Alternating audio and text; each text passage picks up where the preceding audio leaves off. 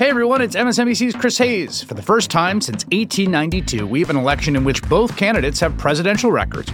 It's a chance to take a hard look at what Joe Biden and Donald Trump have actually done as president. On a special Why Is This Happening podcast series called With Pod 2024 The Stakes, I'm talking to experts about the two candidates' records on specific policy areas like immigration, taxes, climate, and more. So you know what's at stake come November. Search for Why Is This Happening and follow. Good evening. Yes, happy Friday, Junior, everyone. It is great to be back. And I want to thank everyone who filled in for me while I was on a much needed vacation. Tiffany Cross, before she wound up with me in Cabo, Alicia Menendez, and Jonathan Capehart. Thank you, thank you, thank you. So I spent almost a week apiece in Montego Bay, Jamaica, a country that actually takes COVID seriously and Cabo San Lucas, Mexico, with these dynamic and gorgeous ladies. Big ups to Angela Rye and Jemele Hill, the greatest vacation planners ever, and the other machetes, Sunny Hostin, Tiffany Cross, Errin Haynes, LaTosha Brown, Alicia Garza, and Brittany Packnett Cunningham. We had the best time, as you can see. And I know a lot has gone on while I've been away. This Delta variant has now mutated again into Delta Plus, and some of your governors are belatedly figuring out that this is actually out of freaking control. We'll get to that later in the show. And Mary Trump will be here to talk about her new book. And you know, I've got to ask her what happened on The View this week. And there's a lot more. But we begin the ReidOut tonight with the state of New York where New York City has finally gotten the ball rolling implementing a serious vaccine mandate, which will probably save the state's economy, but where the governor is in un poquitito trouble, facing multiple sexual harassment allegations. So let's be clear. If Governor Cuomo had a reasonable conscience, he would resign. But if you're one of those conservatives who's sticking your chest out and calling for his head, the same way that y'all acted like Al Franken should have resigned while paying near attention to your own backyard, I'm going to need you to stand down since you never used even an ounce of that energy for any of your folks. Let's start with Clarence Thomas, shall we? Remember him? My working relationship became even more strained when Judge Thomas began to use work situations to discuss sex. He talked about pornographic materials depicting individuals with large penises or large breasts involved in various sex acts. Now, Clarence from your right wing Supreme Court contingent was credibly accused of sexual harassment, and not just by Anita Hill. There's also Angela Wright, who said this to NPR in 2007. Thomas, quote, had made similar remarks to me and in my presence about my body and other women's bodies, and he did pressure me to date him, and he did drop by the house when unannounced and also Lillian McEwen, who was in a relationship with Thomas at the time when his alleged harassment of Hill is said to have occurred. Though McEwen never claimed that Thomas had been inappropriate toward her, she has alleged that Thomas would often talk about the women he worked with. McEwen told the Washington Post, quote, he was always actively watching the women he worked with to see if they could be potential partners. It was a hobby of his. Oh, and Sukari Hardnett, who was Thomas's special assistant at the Equal Employment Opportunity Commission from 1985 to 1986. During Thomas's confirmation hearing, she submitted a sworn affidavit describing her experiences with Judge Thomas. She wrote, quote, if you were young, black, female, and reasonably attractive and worked directly for Clarence Thomas, you knew full well you were being inspected and auditioned as a female. And for all you resigned Cuomo conservatives, let's recall what your man Clarence said about whether he would withdraw his nomination given the allegations against him. I would have preferred an assassin's bullet to this kind of living hell that they have put me and my family through. I'd rather die than withdraw. I never cry, Uncle. Never cry, uncle. Rather die than withdraw. Oh, and then there's the I like beer and I black out justice, Brett Kavanaugh. Kavanaugh cried and whined his way through his confirmation hearings, in which he was credibly accused of sexually abusing a teenage friend, Christine Blasey Ford. I believed he was going to rape me. I tried to yell for help. When I did, Brett put his hand over my mouth to stop me from yelling. Not forget your king, MAGA mob, Donald Trump. I mean, you give me nasty Cuomo, and I'll give you at least 26 accusers who have alleged Trump committed everything from sexual harassment to rape. Cue Miss E. Jean Carroll, who I interviewed on my former show, AM Joy, back in 2019.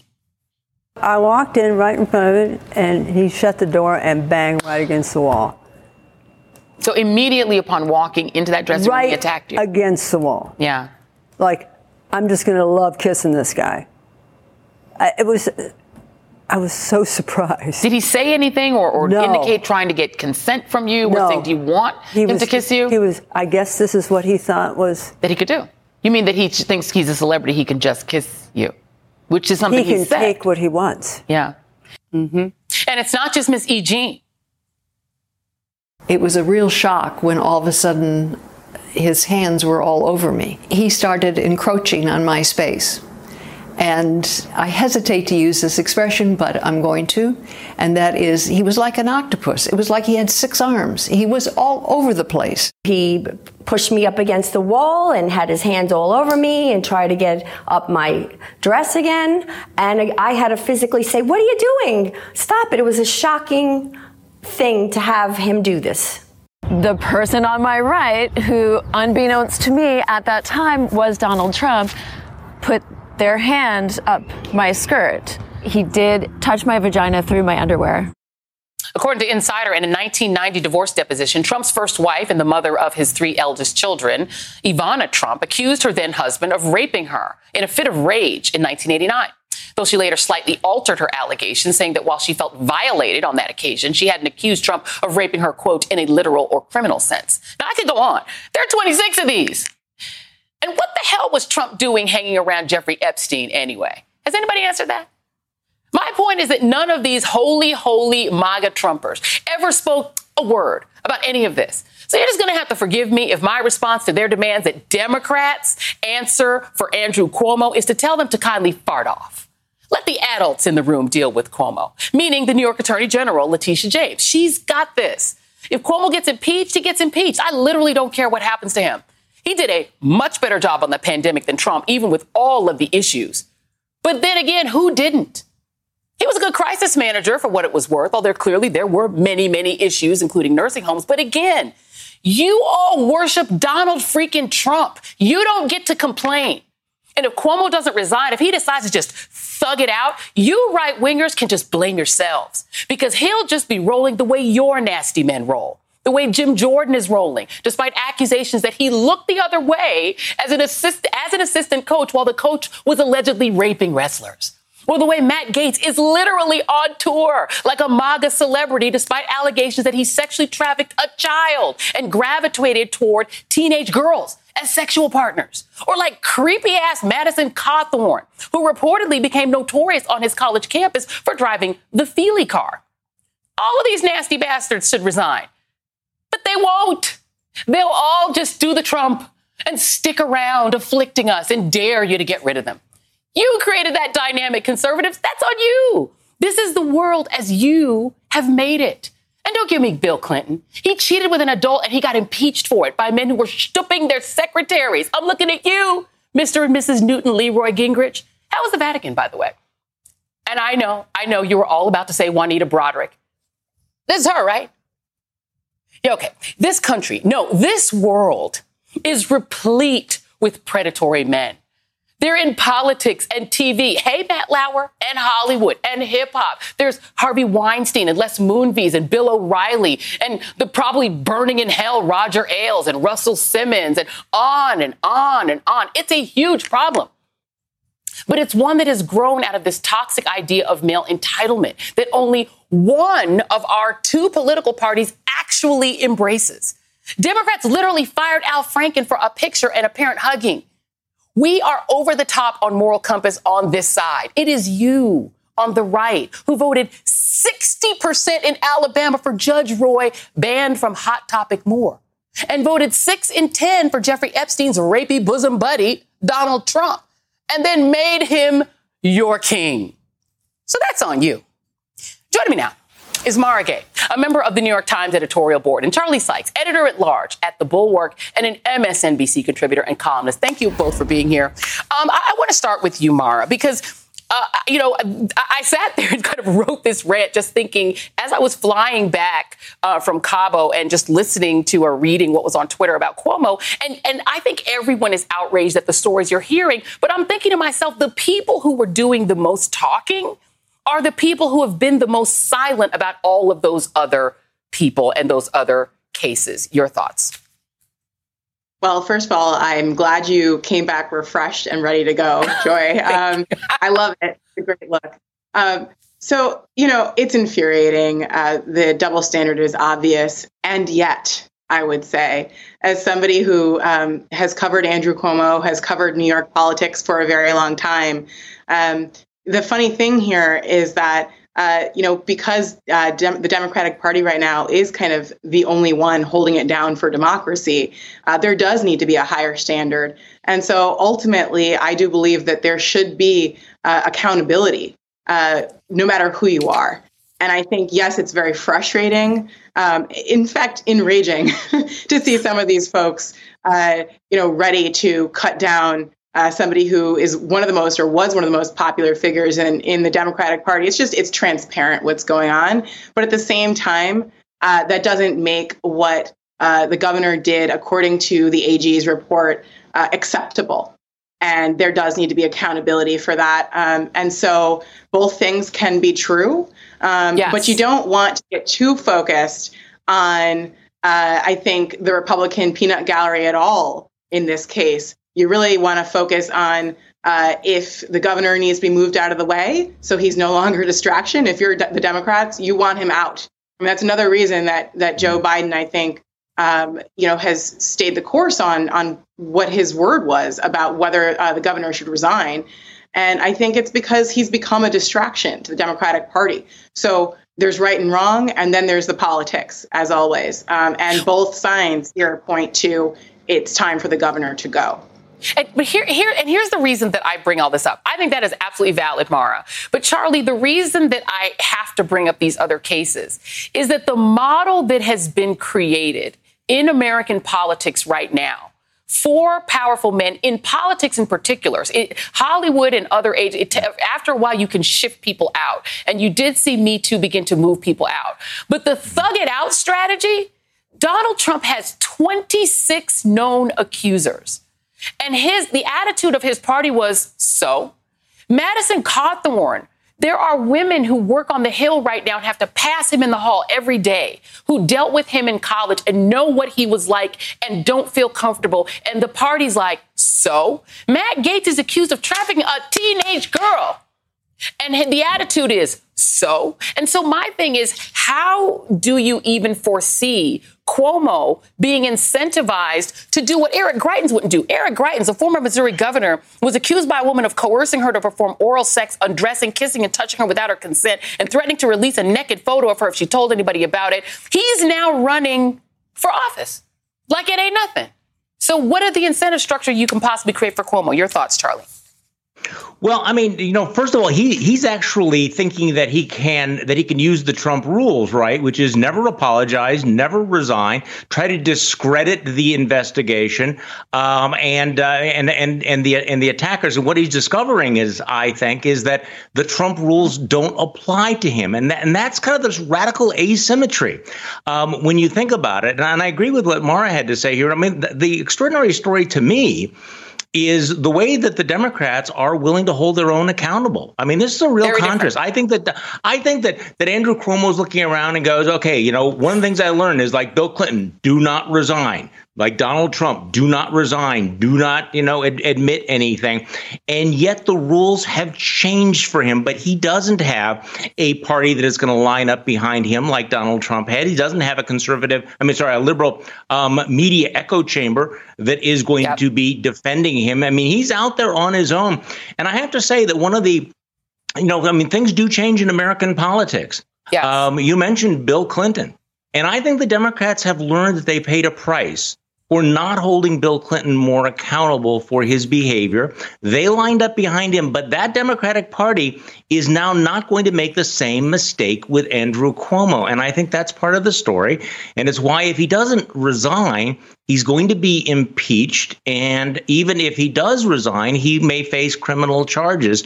And I certainly understand the contrast. I mean, look, Republicans who are, you know, piling on Andrew Cuomo, having supported, um, you know, Donald Trump, have, have obviously have no shame what, whatsoever. None. But I do th- but I do think that you you do look at these two different parties, the, the parties, the way they do it. I mean, I wish Republicans, you know, after the Access Hollywood video would have come out, would have basically said, We're done with this guy. And some of them did for about five freaking minutes. And yet look what they did. And so now they have no moral standing to talk about this. But I agree with Mara.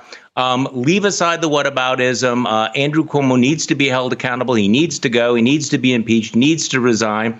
And and I think that that will be a good thing for our politics. In fact, there were women who wore "Trump can grab my." T-shirts yeah. after he said classy. that. You're right. It's very it different. Classy. I will just yeah. keep it classy. Uh, I will note that the party, as you just said, Charlie, is going out from under Andrew Cuomo. He, he, there's a difference between respecting a politician and worshiping them. You're seeing that difference in New York because whatever people felt about Andrew Cuomo as a leader, they are walking away from him now. It's a very different party from the Republicans. Thank you both for being here for my first A block back in two weeks. Really appreciate you both. Mara Gay, Charlie Sykes, y'all are great. Thank you. And up next on the ReidOut, Trump's dangerous presence on the national stage and how America can recover from the damage that he's done. Psychologist and author Mary Trump, there she is, niece of the disgraced, twice impeached former president, joins me next. And Congresswoman Cori Bush raised the alarm about the coming eviction crisis. But will the Democratic leadership follow through on what she has started? Congresswoman Bush joins me live. Plus, the absolute worst are cheering on autocrats overseas and trying to bring that brand of authoritarianism home here to the U.S. We're going to call it what it is tonight. The ReidOut continues after this quick break. Today and every day, Planned Parenthood is committed to ensuring that everyone has the information and resources they need to make their own decisions about their bodies, including abortion care. Lawmakers who oppose abortion are attacking Planned Parenthood, which means affordable, high quality, basic health care for more than 2 million people is at stake. The right to control our bodies and get the health care we need has been stolen from us. And now, politicians in nearly every state have introduced bills that would block people from getting the sexual and reproductive care they need. Planned Parenthood believes everyone deserves health care. It's a human right. That's why they fight every day to push for common sense policies that protect our right to control our own bodies and against policies that interfere with decisions between patients and their doctor. Planned Parenthood needs your support now more than ever. With supporters like you, we can reclaim our rights and protect and expand access to abortion care. Visit plannedparenthood.org/future. That's plannedparenthood.org/future. Nearly seven months after a domestic terrorist, tr- domestic terrorist Trump mob laid siege to the U.S. Capitol on January 6th, President Biden today awarded the Congressional Medal of Honor to Capitol police officers and others who defended our democracy that day and stressed the need for a full accounting. My fellow Americans, the tragedy of that day deserves the truth above all else. We cannot allow history to be rewritten. We cannot allow the heroism of these officers to be forgotten. We have to understand what happened the honest and unvarnished truth. Last month, 21 House Republicans opposed the legislation bestowing Congress's highest honor to the people who saved their lives, objecting to the use of the word insurrection. In her new book, Mary Trump, Donald Trump's niece, examines how our national pathology paved the way for the disgraced, twice impeached former president and the depravity of his enablers. In The Reckoning, Our Nation's Trauma and Finding a Way to Heal, she writes, we are going to be dealing with the consequences of the Trump administration, the pandemic, and particularly the insurrection of January 6th for a very, very long time. Just as we are going to be confronting the fact that 74 million people wanted four more years of whatever they thought they got in the last four. The book highlights the GOP's complicity with the big lie, taking aim at those in the sedition caucus who repeated his claims in the lead up to the deadly insurrection and continue to this day. She writes, quote, Donald is an instinctive fascist who is limited by his inability to see beyond himself. Or, as the historian Timothy Snyder puts it, his vision never went further than a mirror still arguing about whether or not to call Donald a fascist is the new version of the media's years long struggle to figure out if they should call his lies lies. What's more relevant now is whether the media and the Democrats will extend the label of fascism to the Republican Party itself. I'm joined now by Mary Trump. Author of The Reckoning, Our Nation's Trauma and Finding a Way to Heal. I have the book here. Mary, thank you so much for being here. I always love talking to you because you're just always so blunt and honest. And I love a blunt sister. I love, a, I love it when a, a lady is blunt. You talk about fascism in the book.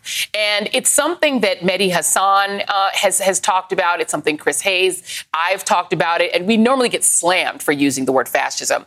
But to your point, this is what David Frum wrote in The Atlantic recently. He said there's a word for what Trumpism is becoming. Two traits have historically marked off European style fascism from more homegrown American traditions of illiberalism, contempt of legality, and the cult of violence. Presidential era Trumpism operated through at least the forms of law. Presidential era Trumpism glorified military power, not mob attacks on government institutions. Post presidentially, these past inhibitions are fast dissolving. Do you believe that your uncle is a fascist and that his his party, the Republican Party, is now a fascist party? There's no doubt about it. And we need to be very clear about that part of the problem, part of the reason we got here is that we've never, and by we, I really do mean the majority, the white Americans, honestly, because um, the failure to hold powerful men account white men accountable and white supremacy go hand in hand from the beginning of our history so uh, we need to be very clear with our language because uh, everything really is at stake and by dancing around it, by being polite, people aren't going to understand that. And I'm afraid the Democratic Party doesn't quite understand that because this is nothing new. One of the reasons we're here is because we have never faced the fact that there have been fascistic tendencies in this country since the beginning. The Jim Crow South was a closed fascist state, while America was pretending to be the beacon of democracy for the rest of the world. That is actually absolutely true. And, and I, I wonder if you think that, that part of the issue here is that even when confronted with sort of mass death, you know, really at the hands because of Donald Trump. I mean, he was literally willing to let 500, 600, 700, maybe a million people, thousand people die, right? Because of COVID, because all that mattered to him were his own pecuniary interests. Why do you suppose that that mass death didn't break the connection between the people in that party and, and your uncle? I think part of it is because he made them feel that they were so superior that they would be immune to it. Um, that's only part of the explanation, though, because a lot of people who had loved ones die from COVID still think it's a hoax or still yeah. think that they're going to be immune from it somehow. Um, in fact, I think part of it is something that uh, Ruth Ben-Ghiat uh, mentioned, which is that over time, people on the right have gotten more comfortable with death. In other words, uh, the value of human life has lessened. And one of the very important reasons for that is the gun culture, too. Um, so it's all kind of wrapped up together, and it's it's it's going to be really difficult to turn that around as well. Right, and I think because that is sort of one of the elements of fascism, right? Is the idea that if the if the right people are dying, it doesn't matter. You wrote this in this uh, in this book. You wrote, "COVID is directly affecting every single person on the planet, creating an even greater opportunity to unite us around this common cause." Imagine if Donald's administration had led a global response to COVID. A real leader would have said, "I don't care about politics or my reelection. Mission, my mission is to do everything in my power to save lives." But Donald and his henchmen couldn't even see their way to getting help to states that didn't kiss Donald's ass sufficiently. You know, I, have taken a lot of heat for having said back in September that if Donald Trump um, remained president, um, I wouldn't trust anything that was coming out in terms of vaccines that he was offering. Um, and that it was difficult to trust the CDC after he'd warped it so thoroughly. And that if he became, if, even if he wasn't president, it would be difficult to restore that kind of trust. But I said that because, in my mind, a psychopath was president. And if a psychopath is telling you this vaccine, which is really for my reelection, is what you should take, there's a good reason not to trust that. But now there's not a psychopath in the White House. Do you do you think that there's some way to shift kind of the attitudes of people who are just hesitant based on the fact that look guys, there's not a madman there now. You should really think about it. Do you know how do we even get to that conversation? Well, I think the Delta variant is doing a lot of the work for us, and uh, worse variants coming down the pike are going to continue to do that as well. Unfortunately, at the cost of more it's needless human death, uh, including many, many children who are now getting sick and dying. Um, but it's it's complicated by the fact that the right is very good at mirroring the left strategies. We rightly call them fascists. They erroneously and falsely call us Marxist, communist, socialist, whatever that means. We rightly say, I am skeptical that a, a mass murderer can be trusted when it comes to a vaccine because right. he's likely to you know just say it's effective to gain voters right? Whereas now we rightly say you can trust the government in this instance. So it's uh, we're in a bit of a bond shall we yeah, say you can trust the government when it's in the hands of someone sane. I think that's the point, and it's it's hard, I guess, to make that point uh, anyway. Subtly, you write this about the big lie. Let's talk about this because this is the thing mm-hmm. that is now posing a national security threat to this country. That's what Christopher Wray, the FBI director, has said. Uh, and you write about the big lie. You said when your motive is not simply winning at all costs, but grievance and revenge. You're more dangerous than a straight up sociopath. Donald is much worse than that. He's someone with a gaping wound where his soul should be. Do you believe that your uncle is a psychopath? Um, I haven't read the book in a while, so I, am a little surprised at how I really did not pull my punches. That I you did not. Um, you never do. uh, yeah, that's that's uh, that's pretty harsh, but true. Um, is he a sociopath? I don't think it matters. He's somebody who's directly responsible for hundreds of thousands of Americans' death, American deaths. He's somebody who's directly responsible for the kidnapping and incarceration in concentration camps of children.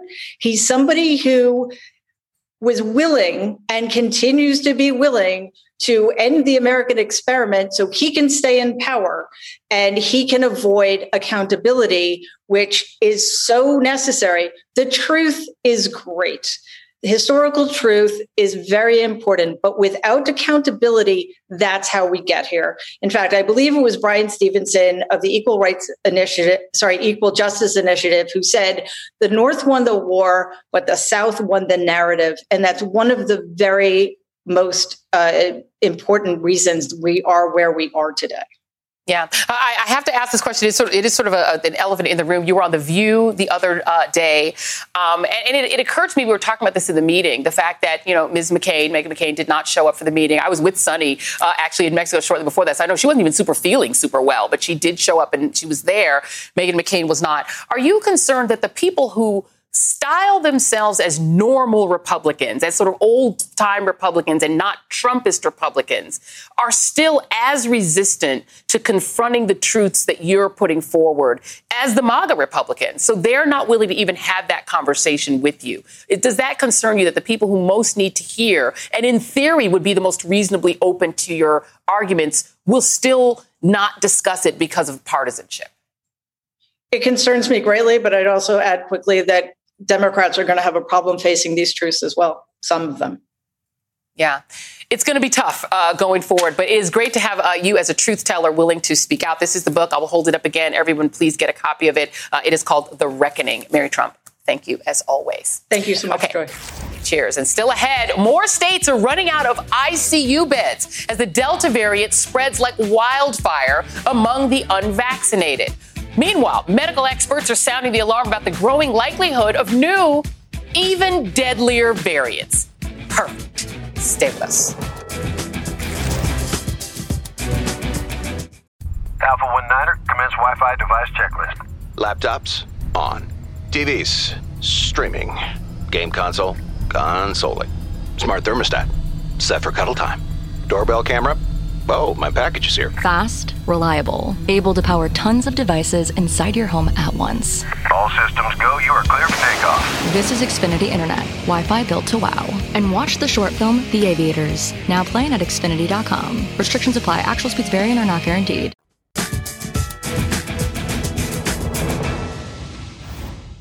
And as long as the virus continues to spread, you give it ample opportunity to mutate. And when you give it ample opportunity to mutate, you may sooner or later get another variant. And it is possible that that variant might be in some respects worse than the already very difficult variant we're dealing with now, which is a major reason why you want to completely suppress the circulation of the virus in the community. Dr. Anthony Fauci gave that grim warning this morning as U.S. cases near 100,000 daily, with half of those new infections coming from just seven southern states. States that, to the surprise of no one, have low vaccination rates. In one of those states, Arkansas, Republican candidate for governor and former Trump White House lie disseminator Sarah Huckabee Sanders insists on boosting a different type of big lie, calling the shot the Trump vaccine, like he created it to try to induce the recalcitrant, the recalcitrant right wing flock to take it. Yeah, okay. I guess that tack's not working though, since there are only 25 ICU beds available in the entire state at the moment. Arkansas now has more than 20,000 active cases of COVID 19, meaning nurses and doctors are back in crisis mode. With one Arkansas physician telling Time.com, more than a year later, people dying of COVID 19 are back to saying goodbye to their loved ones through iPads while isolated in dark rooms. Well done, GQP, Fox News and Friends. Joining me now is that physician, Dr. Rebecca Martin, a pulmonologist in Arkansas. Dr. Martin, I read this time piece. It was uh, it was brief but chilling. Uh, l- let me read one of the little pieces of it. Apparently, in, 18, in August, in April of 2020, you did a 96-hour stint at Wyckoff Heights Medical Center in Brooklyn, and you, they, the Time writes this: She wondered at the time how her own hospital, Baxter Regional Medical Center in northern Arkansas, would handle COVID-19. She got her answer this July when rising infections turned the state into one of the most virus, biggest virus hotspots in the nation. You write that there were not enough sedatives to go around at a certain point. Patients would wake up prematurely and prematurely and pull their breathing tubes out. Talk about the scene that you saw in your hospital. Well, that was at Wyckoff, um, and that was a very, very different scene. It was honestly like guerrilla warfare. Yes, we were out of all of the medicines that we needed. We were out of antibiotics, sedation. Uh, one day we ran out of paralytics, um, and so it was uh, it was barely fighting with third world medicine with the hallways lined with people. Now, not so much. And so we, we have a little bit better handle on it. I have a much smaller hospital, and so I don't have as many of those problems. But even now, I mean, we've had periods where we were running low on remdesivir and had to choose which patients were going to get it right now they recently sent me an email and said i only had you know five doses of actemra left and i needed to choose who was going to be able to get it. And so you try to find the people who you think will recover the most. And that's a, a similar scenario. You're looking around trying to find who you think might actually recover and then offering whatever resources are left to those people which is really sad and unfair to everyone else you mentioned remdesivir. We've heard that term before about, you know, that's one of the drugs that's used to treat COVID. There's a lot of people who are doing sort of armchair expertise and saying, well, I did my research because they saw a Facebook or a TikTok that says that the vaccine is dangerous. Has any patient ever asked you what's in remdesivir and expressed a desire to not have you administer that treatment to them because they don't know what it is? No. So not not specifically with remdesivir, with uh, monoclonal antibodies. I have had uh, some patients question that, um, and they are not usually the sick ones. Usually, when you're sick, you'll take anything and everything anything. that we have to offer to try to get you mm-hmm. out of mm-hmm. there. But when you're at home and you're just feeling bad, um, we have some of the monoclonal antibodies that we use to prevent people from getting sicker. And I do have patients question those. Uh, typically, once you're in the hospital, you just want some relief from your suffering. I mean, what strikes me is that people who have no expertise and are not researchers are sort of declaring themselves experts on COVID, saying it isn't real. Do you still have patients who come in with COVID and say COVID isn't real? I don't have that. Yes. Oddly enough, yes. Even almost a year and a half in, they still say, Well, I'm just not really sure that that's what this is. Well, I know there's something going around that makes people sick, but I'm not really sure it's COVID. And I, I have, I would say probably 10 people a day tell me, well, I've been doing my research and I'm not going to do it because of this. Um, and that's a, a very common thing for people to say you were very honest in this uh, timepiece about talking about the fact that the first time around, it was you, the, the, empathy was deep, right? Because you're seeing people who were just caught unawares by an illness that there's nothing they could have done about because there was no vaccine. But now that there's a vaccine that's cheap and easy to get, and people just like, nah, I don't want that. I'm not going to do that. It, how how is it hard to keep a sense of compassion? I know for a lot of us out here, the compassion is waning and it's turning into just anger. Right. It, it is very frustrating. It is knowing that I don't go home at night to see my children, that I don't, you know, I, I don't get to exercise. I spend my entire day at work all because um, of other people's choices. That is frustrating. Um, but I take care of a lot of diseases that people do to themselves. And so I'm a pulmonologist, smoking. I mean, I take care of plenty of people with COPD that come in over and over and over again sick, alcoholics, people who abuse drugs in the intensive care unit because I'm the intensivist yeah. also. And so I spend my life taking care of a lot of things that people do to themselves. And so I try not to view this as anything different. I yeah. want them to get the vaccine. I want to encourage people. And my daily goal is to convert at least one or two of the fence sitters, the people who just might get it and didn't realize how important it was. And so I spend an enormous amount of my time trying to convert clinic patients and even hospital patients that are hospitalized with COVID. I tell them yeah. to call their families. Call your family. Tell them to go ahead and get the vaccine. Hey, while you're here, call your friends. Um, just anything that we can do to try to stop it. But I think prevention is key. And I don't spend as much time reading about the research of how to treat it either. I've spent all yeah. of my spare time on prevention because I think that that's by far the most important. Well, God bless you. Uh, I'm so glad that there are people like you that are out there still fighting this fight. It's got to be frustrating, but thank you for doing what you do, Dr. Rebecca Martin. Really appreciate you. Okay. Thank you. Cheers. All right. Well, tonight's absolute worst is still ahead. But first, progressives are quickly losing patience with a lack of political urgency on pressing issues like voting rights and evictions. Grassroots activist turned Missouri Congresswoman Cori Bush has been leading the charge on both issues, and she joins me next. We're back after this quick break.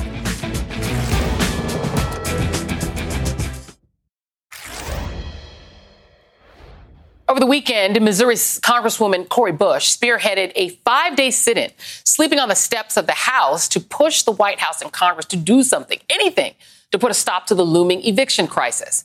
A national moratorium on evictions expired last week after the Biden administration announced that the Supreme Court had limited their powers to address it. On Tuesday, the Congresswoman Congresswoman's dogged determination pushed the Biden administration to issue a new moratorium, which may not survive given the right wing majority Supreme Court's stated intention to limit executive powers now that a Democrat is president. Biden alluded to that earlier today. I can't guarantee you the court won't rule that we don't have that authority but at least we'll have the ability to, if we have to appeal, to keep this going for a month. At least, I hope longer. Yesterday, a group of property managers and realtors filed a motion to block the moratorium.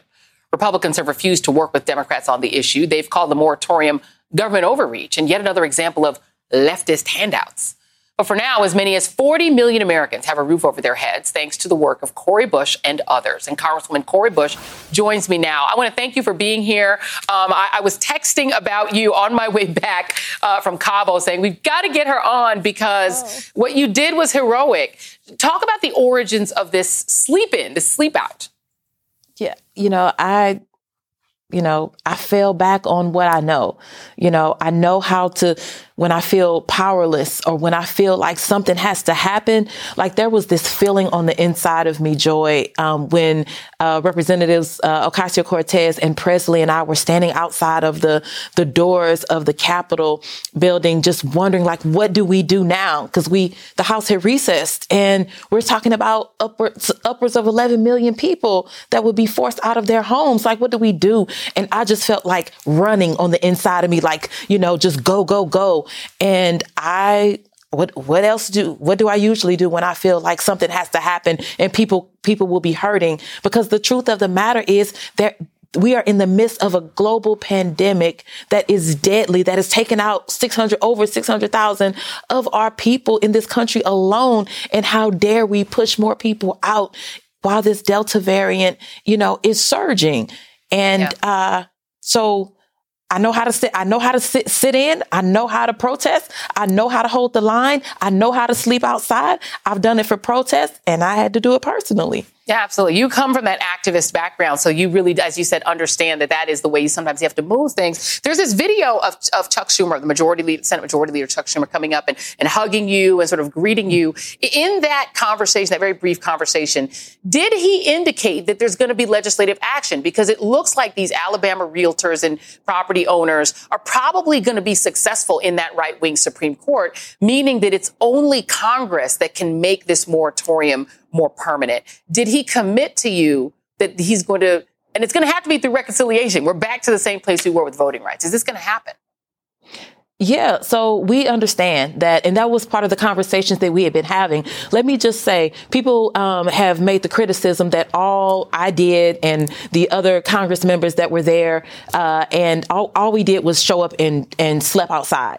Um, but that's not true. We were having conversations with the White House, with the Speaker's office, with um, uh, other others in leadership, the CPC, the CBC, um, and so many other members the entire time. So, um, but when um, when uh, Chuck Schumer came out, and you know he was he was greeting us the way that he was because we had been in conversation because he had already come out. We had talked about like what this could look like, and he came. So when he came and hugged us at that time, it was like, hey, you all, you continued this work, and we did it. Like we're here. We have something for the people. Yeah. Well, by the way, the people who said that, that was called a trash take, as LaTosha Brown might say, literally. That was a trash literally. take. So we, literally. that's why we didn't even discuss it here uh, this evening. Okay, so talk about the the how that legislation ought to be structured in your view, because you know the right is already coming out and calling this everything from socialism to Marxism. We know that is those are meaningless terms; they just say yes. them. What do you think legislation should look like that would protect Americans in this first world country from becoming homeless during a pandemic? What do you want that legislation to look like? You know, so we started sending letters to the CDC um, months ago. Um, some even as far as January, um, uh, other progressives were sending letters, and I know probably some moderates maybe, um, but we started sending letters months ago to the CDC. Our office has been saying, along with um, uh, Representative Gomez, Representative Presley, have been saying strengthen a moratorium have the moratorium go through the course of the pandemic. That is what we need to see right now. When we think about how this pandemic has hit homes, hit families, we have people who were the one bringing home the majority of the money or all the money to into a household and some of those people are no longer with us because of the COVID 19. We have people who have not only lost jobs, but lost jobs and lost careers and are trying to figure out how, so they may be taking a job that pays considerably less, you know. And when we think about, as someone who has been evicted before, when I think about when you get behind and having someone to help you, but then you have to get back on track and then you have to be able to keep up on top of all the other bills and other things happening. So for me, it is making sure that we have that moratorium, that we have the um, where utilities are able to be paid, where small landlords are getting the money, making sure that we get this money out, that 43.5 billion that's still sitting, get that money out to the landlords, get that money out to those who need it most. But then after that, we see what we, what else we need. Who still is in need? How else can we help? Um, it's more than just making sure that we have money for renters and making sure that we have the money for the landlords. We have to make sure that, um, that people are able to get uh, better wages in the jobs that they have right now. It's we have so many, we have a multitude of issues that are not being addressed, and I do yeah. not want to hear when people say We've already given too many handouts. Call it what you want to, but which, but what people don't like is to see people unhoused in their communities. You don't like people don't That's like right. that. So keep people in their homes, help people to have this social safety net right now. Right. That is that's very needed. And by the way, when people become homeless, they also cannot vote. And it is not handouts. It's called a return on investment because the people yes. who are serving the food and working retail and doing everything to keep everybody happy and healthy and at home, those are the people who are at risk of being evicted. Um, Cori Bush, yes. I appreciate you so much. Thank you so much for doing what you do. You. Keep it up. Thank, thank you. you. Thank you. Thank you. All right. Well, up next. Can somebody please explain to me the right wing's infatuation with authoritarian leaders? Tonight's absolute worst is coming up next.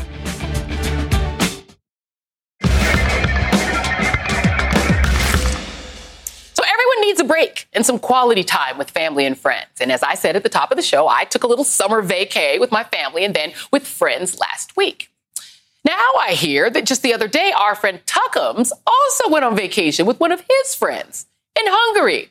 But Tuk Tuk's friend happens to be Hungarian autocrat Viktor Orban, the so called prime minister of that country who's waged a decade long assault on democracy and freedom. Now, if you're unfamiliar with Viktor Orban, his rap sheet reads like a wish list for aspiring dictators. He's compromised the independence of the judiciary by creating his own court system. He's cracked down on the media, taking control of 90% of Hungary's news outlets so that they only put on his right wing propaganda. And he's accused of spying on independent journalists who might report negatively about his government. He's tightened his grip over Hungary's electoral system, effectively rigging the game in his favor. He's pushed a school curriculum that puts a warped form of patriotism over critical thinking. In fact, Hungarian state, the Hungarian state controls most of the academic content in that country. And no surprise, that curriculum is now whitewashing unflattering episodes from their history. And when it comes to immigration, Orban is pushing a particularly insidious brand of ethno nationalism. In blocking asylum seekers, he describes Middle Eastern refugees as, quote, Muslim invaders. And he's embraced the far right concept of replacement theory, pushing ethnic purity over diversity. And Orban, as Orban said in 2018, we do not want our own color, traditions, and national culture to be mixed with those of others. Oh, and did I mention that he intends to stay in power until at least 2030? Under Viktor Orban, Hungary isn't just backsliding toward authoritarianism rule, it's already there. But according to Tucker Carlson, who, surprise, surprise, digs all of those ideas, if it walks like Mussolini and talks like Mussolini, it's still not Mussolini. Hungary is not an authoritarian country. I think that's a, f- a false statement that you made. Yeah, okay, yeah. Well, Tucker Carlson, he doesn't just approve of Viktor Orban's Hungary, he's hosting his show from there all week and openly promoting Hungary's regime as a model for this country. It's an ugly trend we've seen from the American right for some time. I mean, the architect of Donald Trump's rise to power, the man who bragged that he made Breitbart.com the home of the white nationalist alt right, namely Steve Bannon, reportedly once called Orban Trump before Trump. And we got another glimpse of the right's descent toward Orbanism yesterday from crypt keeper Stephen Miller, who, like Orban, has long sought to curtail and even end legal immigration, purportedly to keep the U.S. population as European as possible. And as it happens, there's a name for what this brand of the American right has morphed into. You heard it on this show earlier, and from people like Mehdi Hasan and David Frum, and that word is fascist. And it's time we started calling it what it is because it's dangerous, it's in our midst, and it's the absolute worst. And that's tonight's ReidOut. Go beyond the headlines with the new MSNBC app. Get real time analysis from live blogs to in depth essays, video highlights from your favorite shows, and the latest updates on the 2024 election. Visit MSNBC.com slash app to download.